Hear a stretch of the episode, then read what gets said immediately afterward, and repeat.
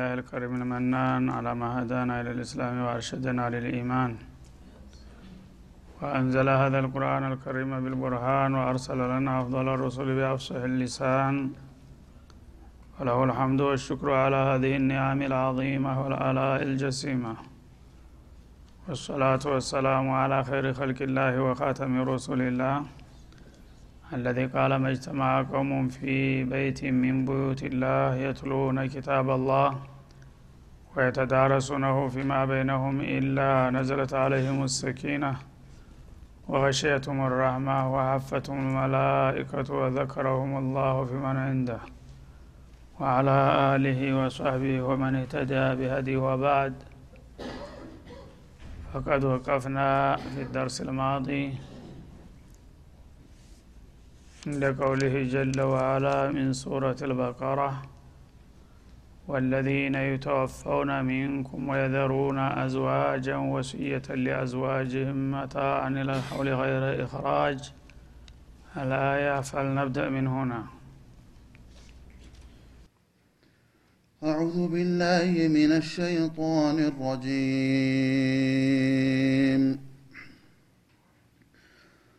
والذين يتوفون منكم ويذرون أزواجا وصية لأزواجهم متاعا إلى الحول غير إخراج.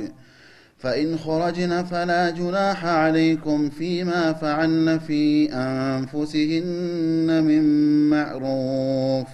والله عزيز حكيم. وللمطلقات متاع بالمعروف حقا على المتقين. كذلك يبين الله لكم آياته لعلكم تعقلون. ألم تر إلى الذين خرجوا من ديارهم وهم ألوف حذر الموت؟ فقال لهم الله موتوا ثم أحياهم. إن الله لذو فضل على الناس ولكن أكثر الناس لا يشكرون. وقاتلوا في سبيل الله واعلموا أن الله سميع عليم. من ذا الذي يقرض الله قرضا حسنا فيضاعفه له أضعافا كثيرة. والله يقبض ويبسط وإليه ترجعون. ألم تر إلى الملأ من بني إسرائيل من بعد موسى إذ قالوا لنبي له وبعث لنا ملكا نقاتل في سبيل الله. قال هل عسيتم إن كتب عليكم القتال ألا تقاتلوا؟ قالوا وما لنا ألا نقاتل في سبيل الله وقد أخرجنا وقد أخرجنا من ديارنا وأبنائنا. فلما كتب عليهم القتال تولوا إلا قليلا منهم والله عليم بالظالمين.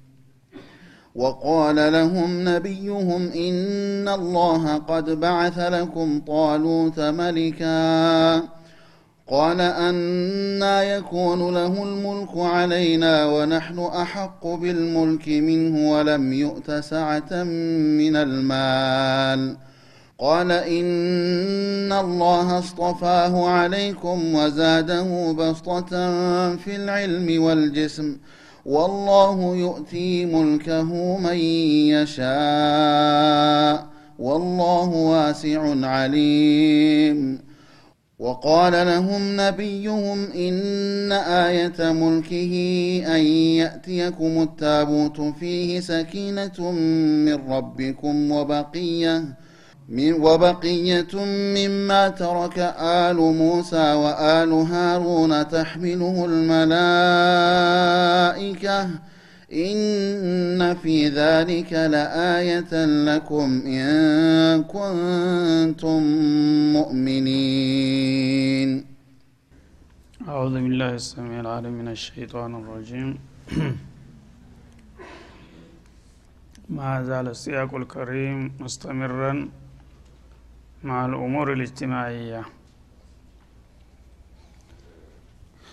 የአልበቀራ ሂደት ያው ሁለገብ ስለሆነ በተለያየ የሰዎች ህይወት ዘርፍ እየዳሰሰች ሰሞኑን ስለ ማህበራዊ ጉዳይ በጋብቻና በፍች እንዲሁም በኢዳ ከዛም ጋር ተዛምዶ ያላቸው የልጆች ማሳደግን በተመለከተ እየአወሳ ነበረ ያለው አሁንም እሱኑ በመቀጠል ላይ ማገባደጃ ላይ ነው ያለው።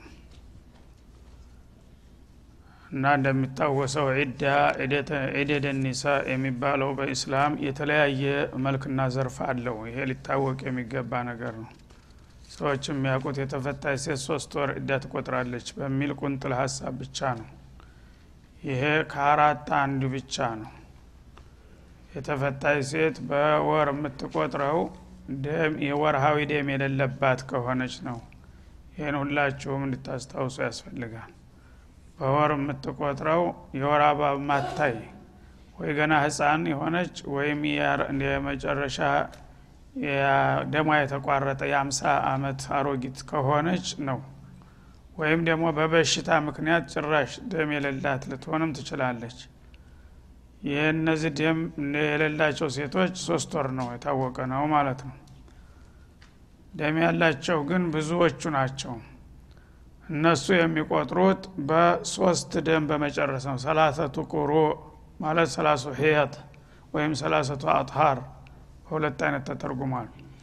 እና ደም እንግዲህ ያለባቸው ሴቶች እርግጥ ያው በአማካይ በወር በወር አካባቢ ነው የሚመጣው ግን አንዳንዶቹ ሊራዘም ይችላል አንዳንዶቹ ሊያጥር ይችላል። ደሙ ነው የሚያዘው ማለት ነው።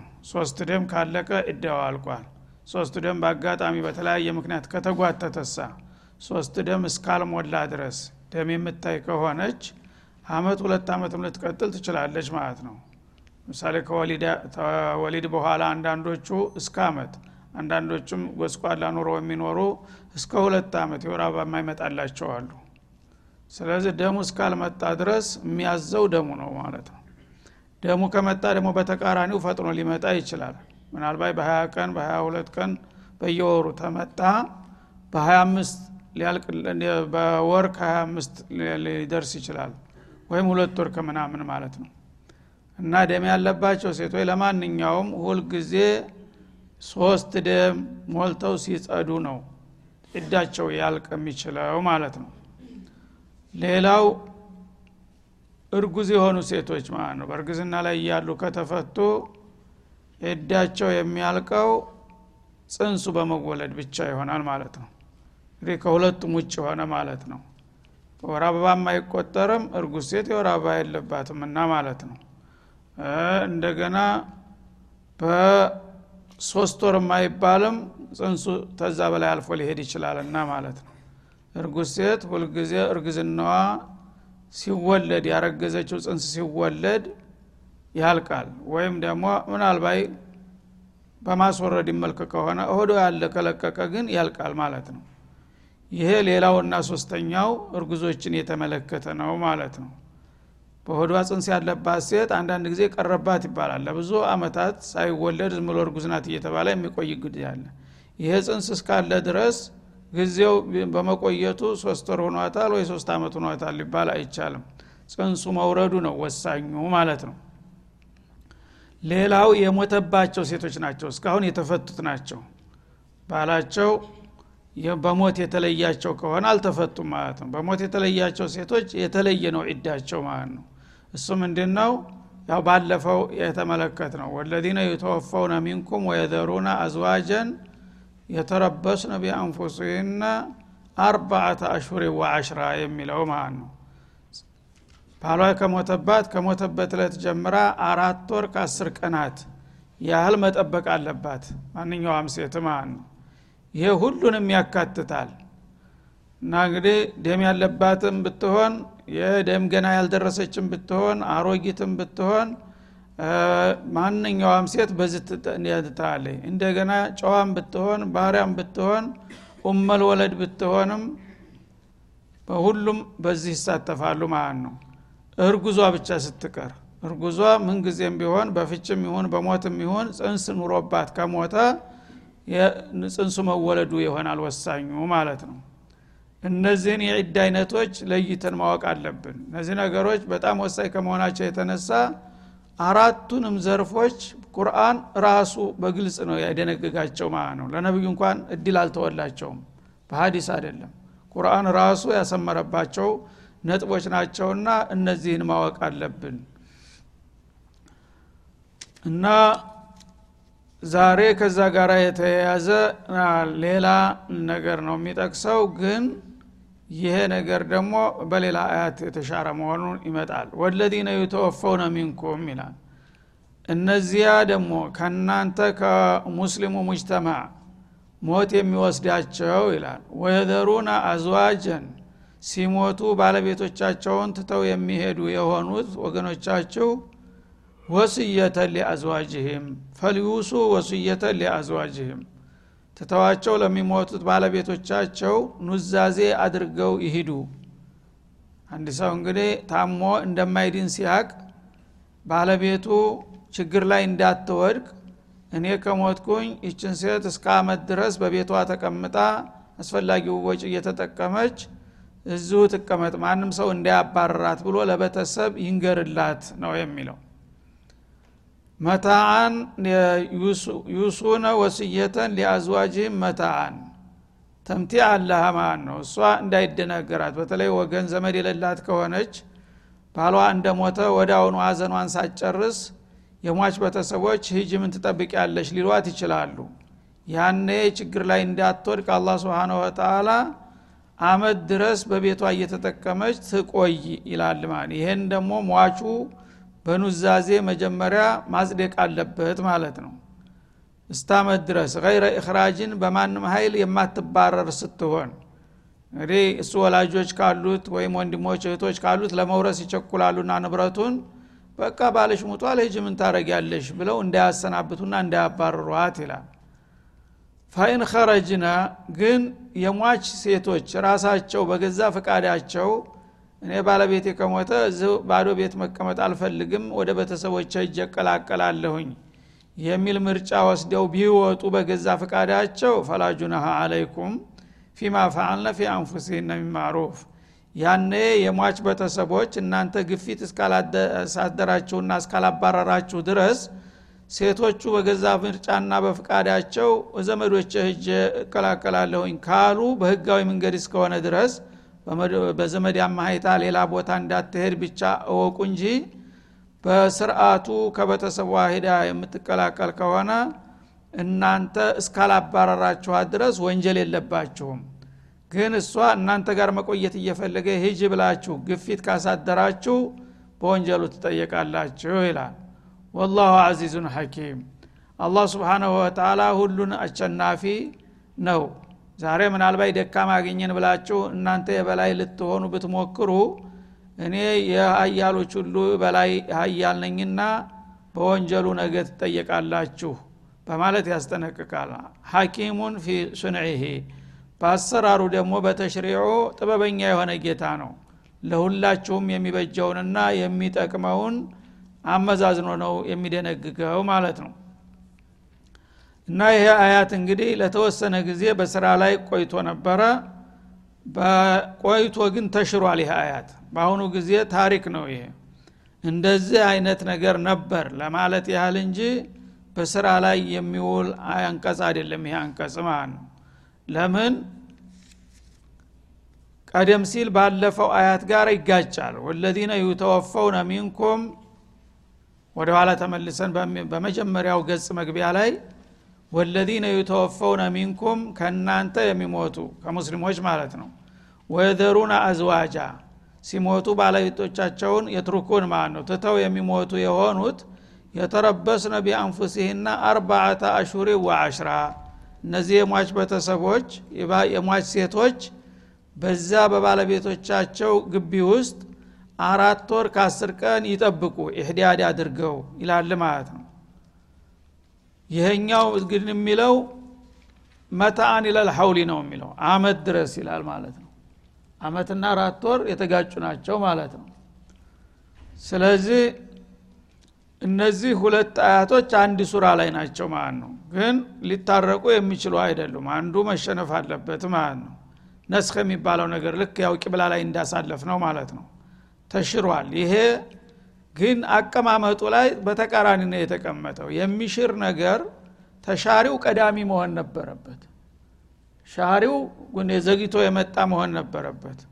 ግን ተርቲቡ በዚህ መልክ አይደለም የሚወረደው ማለት ነው። በሚወርድ ጊዜ ወለዚነ የተወፈውነ የሚለው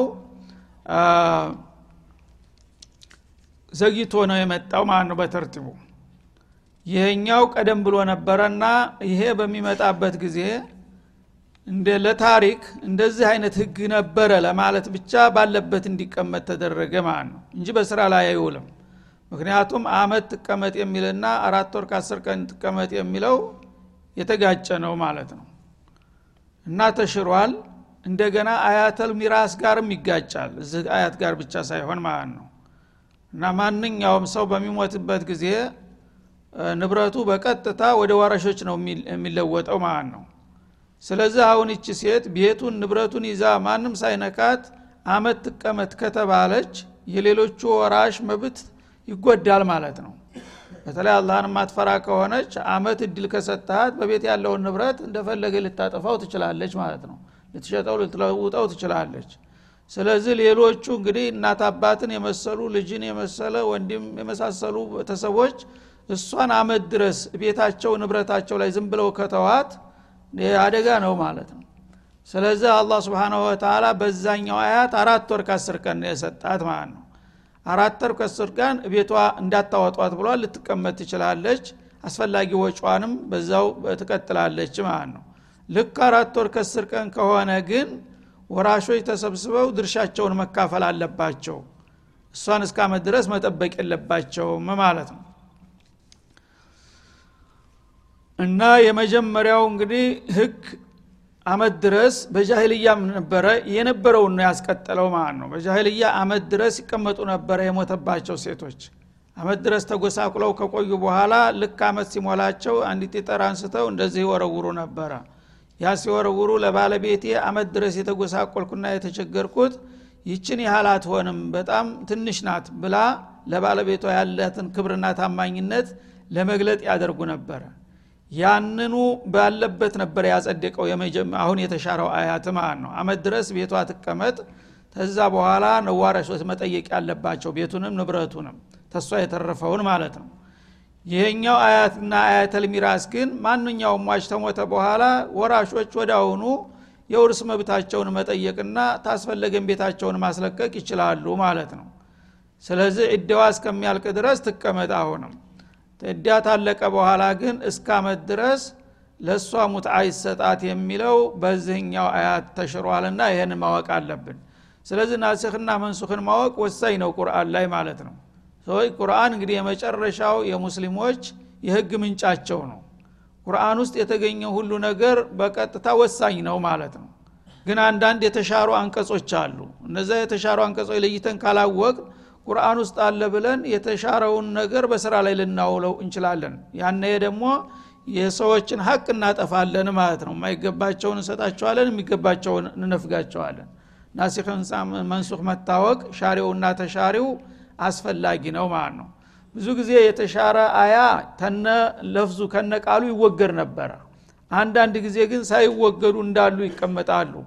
ያው በሀዲስም ሆነ በአያት ይብራራል የተሻረ መሆኑ ይገለጣል። ከዛ በኋላ ግን ባለበት ይቀመጣል ማለት ነው። ለምን? ወትሮ እንደዚህ አይነት ህግ ነበረ ብሎ ታሪኩን ለመጠቆም ብቻ። እንደገና በቲላዋው ደግሞ ይጠቅማል። በቀረሃው ቁጥር ልክ እንዳልተሻረው አያ አጅር ታገኛለ ቢኩል ሀርፊን አሽረ ሐሰናት የሚለው በሱም ላይ ይቀጥላል ማለት ነው። እና ገይረ እክራጅን በቤተሰብ በኩል እነዚህ ሴቶች እንዳይወጡ መብታቸው መከበር አለበት። ሲባል ግን ፈኢን ኸረጅነ ራሳቸው በፍቃዳቸው ትተው ከወጡ ግን ፈላጁና አለይኩም የአውሊያ መይት ማለት ነው። የሟቹ ቤተሰቦች እናንተ በቀጥታም ሆነ በተዘዋሪ እንዲወጡ ግፊት ካላደረጋችሁባቸው እነሱ በገዛ ፈቃዳቸው እስከወጡና አወጣጣቸውም ህጋዊ እስከሆነ ድረስ ይላል። ማዕሩፍ ማለት በታወቀ መንገድ ማለት ነው። ሹብሃ በሌለበት መንገድ። አንዳንዶቹ ቤተሰቦች ጋር ህድኩ ብላ ሌላ ባዕድ ጋር ሂዳ ለመጥፎ ስራ ልትጋለጥ ትችላለች። ያ እንዳይሆን መጠንቀቅ አለባችሁ።